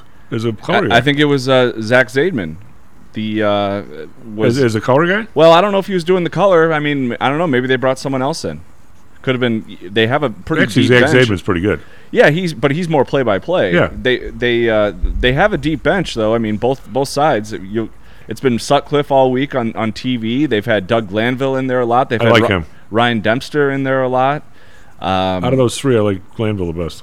I, I kind of agree with that. Uh, they've uh, they've had Sandberg in the booth before. Mark Grace has been in the booth before. Uh, they're going to have Joe Girardi, since he's fired again as a manager. He's going to be in, I think, next week. He's going to be in the T V booth for, for several days. So they have a deep bench. I think the Cubs end up hiring him as something as a player development or whatever. He's too he's too good of a guy to just be hanging out there. Yeah, I wouldn't be surprised by that.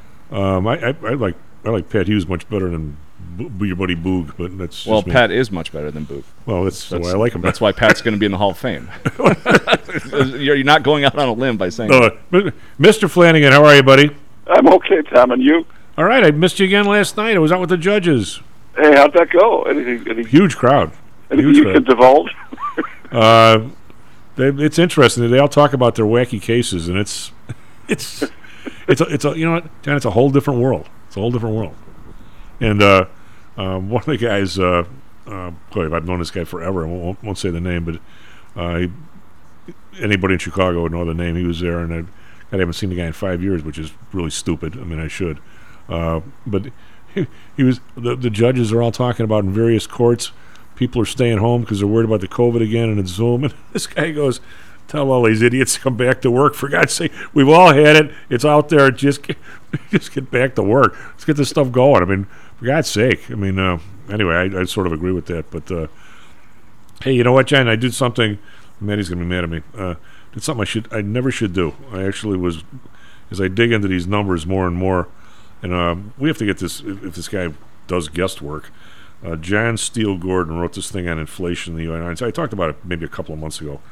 But there's one part in here that I, I you know, with all the little bit of study, I'll say relatively little bit, but a lot for a regular person, I guess, is done on this. This this assessment he does in here about how how much the currency stuff determined what was going on in the Civil War. And I never really took that kind of a leap. But he was saying, I, and I didn't realize this, that during the Civil War, of the the the Union side of the federal government, that the federal, we had they had all kinds of ability to uh, raise taxes, which I, I had never thought of. So the federal government sharply raised tariffs, its main source of income before the war, and excise tax. It also taxed gross receipts and imposed a stamp tax on legal documents. What is that? What's a stamp tax? Uh, well, it's like, you know, the stamps you pay when you buy or sell a piece of real estate, revenue stamps. You you you, you apply for, you know, a tax in the amount of whatever the, the value of the transaction is. The transaction is taxed according to its value, and, and we have city transaction tax, we have state, we have county transaction tax. So these are, these are raise money off the, off the sale of assets. Well, they were able to actually to increase uh, twenty-one percent of the money spent on the war was uh, was by increased taxes, and the and then they had another uh, like seventy percent they were able to borrow because there's still people that had you know they had. Uh, So even though the national debt went up, they were actually able to borrow it, so they didn't have to mess with the currency. And only twelve percent of the money that they that they used on the war was actually fiat currency. And uh, he goes, I mean, this is an interesting question. Thus, the federal government needed to use a third means of raising money, printing fiat money, for only about twelve percent of its revenue needs. In the course of the war, the Treasury printed four hundred fifty million dollars in greenbacks, so-called because they were printed in, in green on the reverse. This caused inflation, as fiat money always does, duh. And, pri- and of course, even though the guy in Turkey and Joe Biden think not, you know, and, and, and prices rose over the course of the war in the North by a manageable seventy-five percent over whatever the war was, five years, right?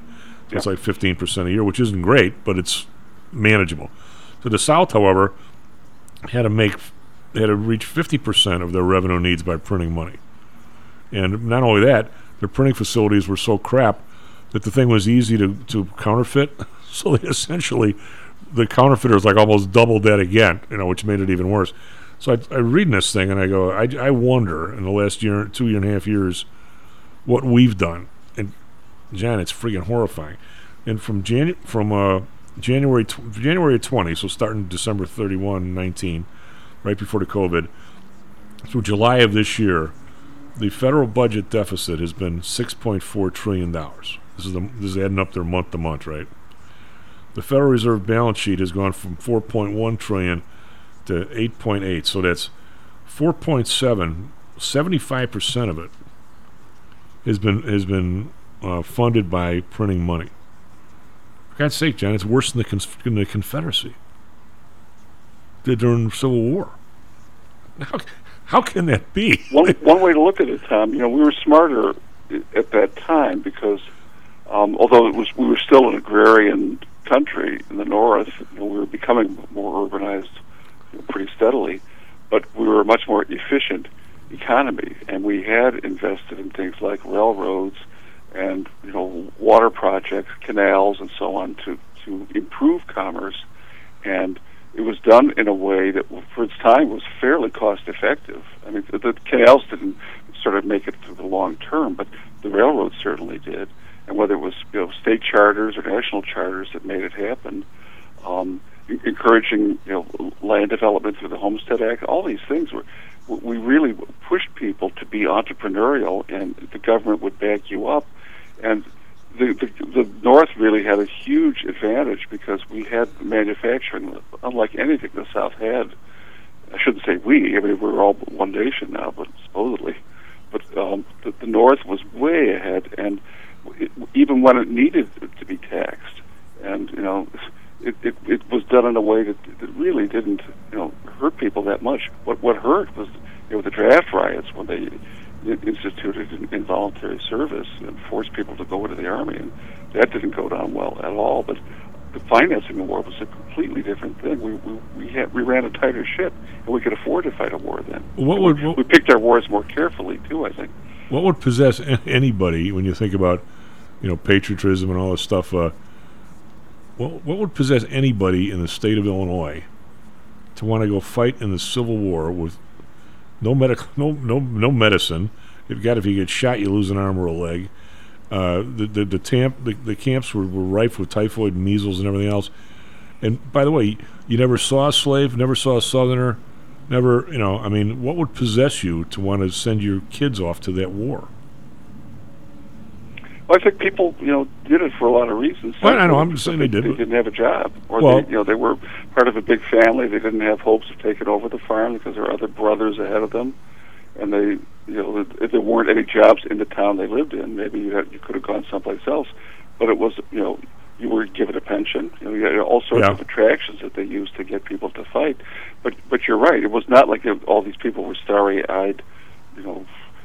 Uh, ideologues about why they were fighting the war, and certainly, the, you know, the agenda of the war shifted pretty, pretty dramatically during the course of the war. Oh yeah, it, um, and it, it didn't, if, if they had pitched it from the beginning, this is a war to free the slaves, you wouldn't have had Lincoln pitching it that way. Lincoln learned to do that by by the time he went through his second election.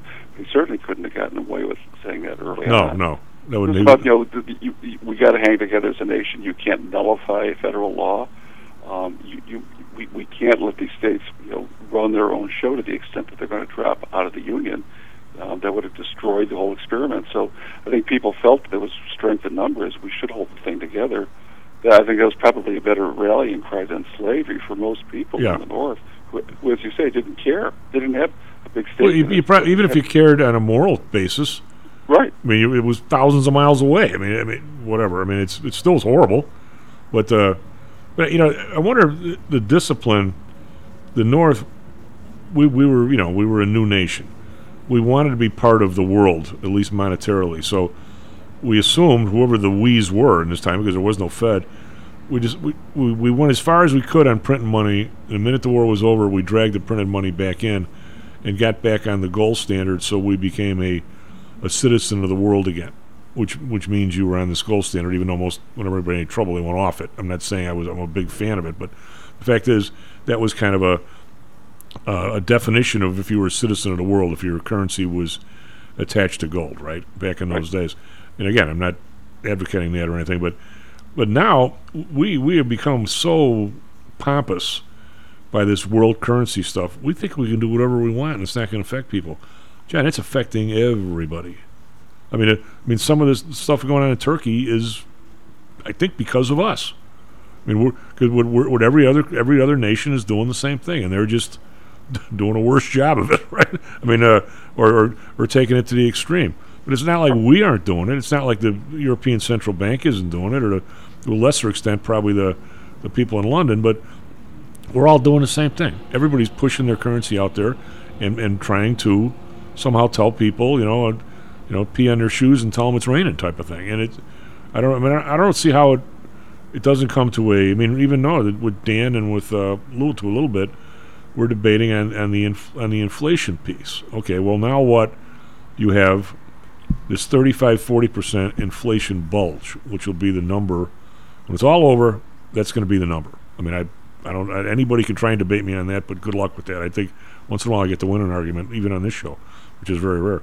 Uh, but, now, John, do we, are, are we going to just assume that the people that are eviscerated by this monetarily, they're just going to catch up over the next three years? And so right now, if inflation stayed flat, and we started to count the housing and everything else. We actually worked the real numbers through the system to get up to the number I think it is. If we just stayed flat right here, I think everybody is thinking that's a solution.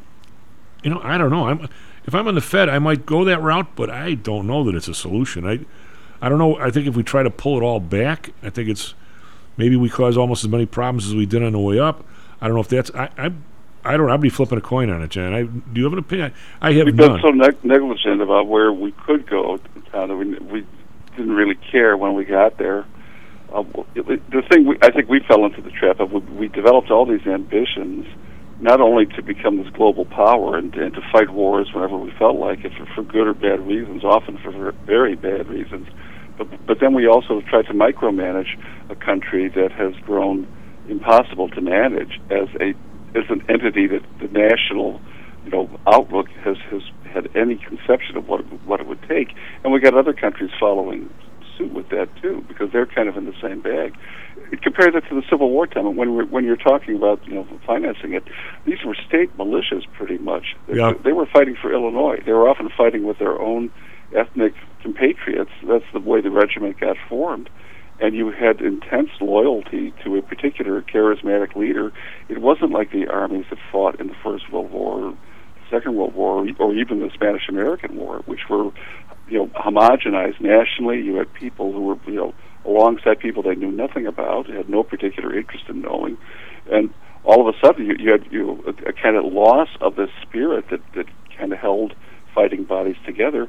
And with with what we're trying to do now, you know, we can't afford to do it, first of all, but even if we could, you know, we'd be fighting a losing battle to make it succeed.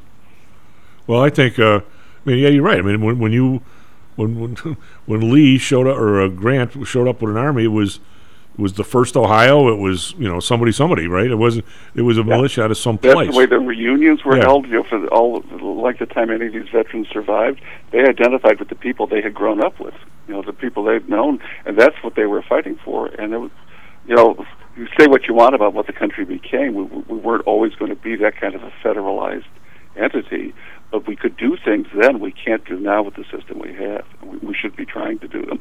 Well, I mean, I think, I think we... We somehow we're, we're we're tossing out principles that have been around like forever, and all of a sudden we decide. I mean, the guy in Turkey today cutting his interest rate when he's got an inflation of eighty percent. I mean, I mean what, Tom, tell me how that could possibly have been on the table, let alone what they go with. I just, well, it's just is this guy? Is, is this guy? Is he like the the thing? I, I well, the last thing I, I read about uh, Hitler was the guy's. He was on what twenty-two drugs a day near the end or something, and then they yeah.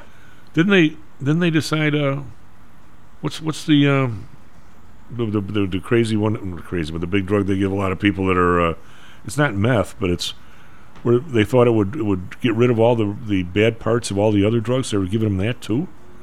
It wasn't meth; it was something else. So it was, it was oxycodone, yeah, oxycodone, or something, something they were giving. I mean, I, oh, holy! So, I mean, how how can that guy make any kind of a decision? He couldn't sleep. He couldn't do anything.